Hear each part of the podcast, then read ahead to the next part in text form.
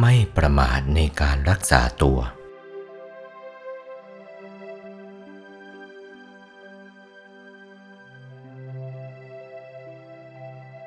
ไม่ประมาทในการรักษาตัว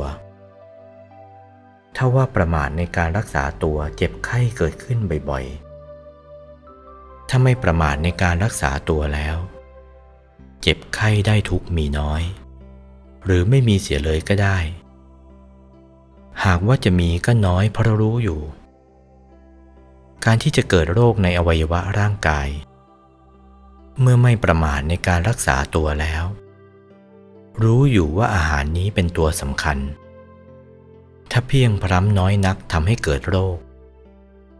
มากนักทำให้เกิดโรค เมื่อบริโภคใหม่เข้าไป เก่าไม่ออก เกิดโรคถ้าว่าบริโภคใหม่เข้าไป เก่าออกเกินส่วนไปก็เกิดโรค นี่เป็นข้อสำคัญในการรักษาตัว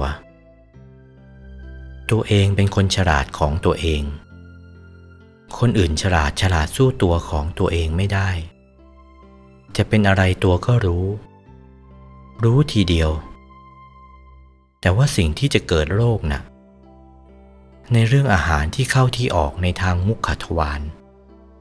ในทางปากนั่นแหละ นั่นทางเข้า แล้วก็ทางออกทางอุจจาระ เมื่อเข้าทางปากก็ออกทางก้น นั่นแหละทางเข้าทางออก ต้องระวังไว้เถิดอย่าเผลอเลย ถ้าเผลอทางเข้าทางออกอย่างนี้เราก็จะเกิดโรคมีโรคประจำกาย ถ้าว่าไม่เผลอในทางเข้าทางออกของอาหารอย่างนี้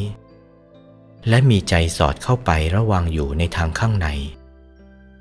นี่ไปนอนอยู่ที่ไหนอาหารออกอย่างไร มีปัญญาฉลาดไหวพริบอย่างนี้แล้วก็รักษาตัวรอด นี่แหละ รักษาได้อย่างนี้แหละ โรคภัยไข้เจ็บไม่ประทุษร้ายร่างกาย ที่โรคภัยไข้เจ็บประทุษร้ายร่างกาย เพราะรักษาทางเข้าออกของอาหารที่ไปประจำอยู่นั้นไม่ดี ไม่พินิจพิจารณา คันตัว เกิดคันขึ้นตามอวัยวะร่างกายต่างๆ หรือเกิดร้อนขึ้นก็ดี หรือเกิดตึงขึ้นก็ดี เกิดขัดเกิดย่อขึ้นก็ดี เพราะอาหารทั้งนั้นเป็นตัวสำคัญไม่ใช่เรื่องอื่น เรื่องอื่นไม่ทำให้ร่างกายเดือดร้อนอาดูลเท่าอาหารที่เข้าออกได้ นั่นแหละเป็นข้อสำคัญ ถ้าว่าฉลาดในการรักษาอย่างนี้เรียกว่าไม่ประมาทในอนามัย เขาว่าฉลาดในอนามัย อนามัยนะ่ะไม่ให้มีพิษมีภัย ไม่ให้มีความทุกข์ในอวัยวะร่างกาย ไม่ให้มีภัยมีพิษ ให้มีความสุขในอวัยวะร่างกาย นี่เรียกว่าฉลาดในเรื่องอนามัย ถ้าฉลาดในเรื่องอนามัยก็ได้รับความสุข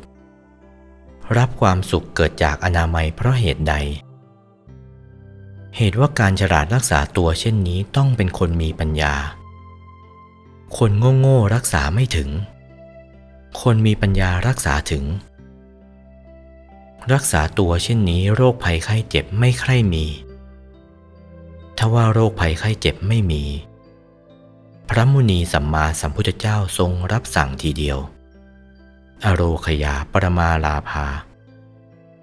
การไม่มีโรคนี่แหละเป็นลาบอย่างยิ่ง การมีโรคกับไม่มีโรคเป็นของสำคัญ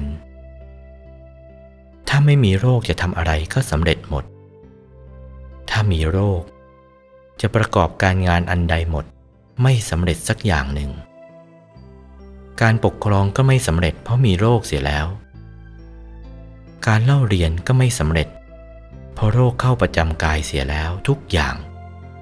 ทำกิจการอันใดจะประกอบอาชีพอันใดไม่สะดวกทีเดียว เพราะมีโรคประจำกายเสียแล้ว ถ้าว่าไม่มีโรค ก็ได้ชื่อว่า เป็นลาบอย่างยิ่ง โอวาทพระมงคลเทพมุนี หลวงปู่วัดปากน้ำภาษีเจริญ จากพระธรรมเทศนาเรื่อง มงคลละสูตร วันที่ 18 เมษายน พุทธศักราช 2497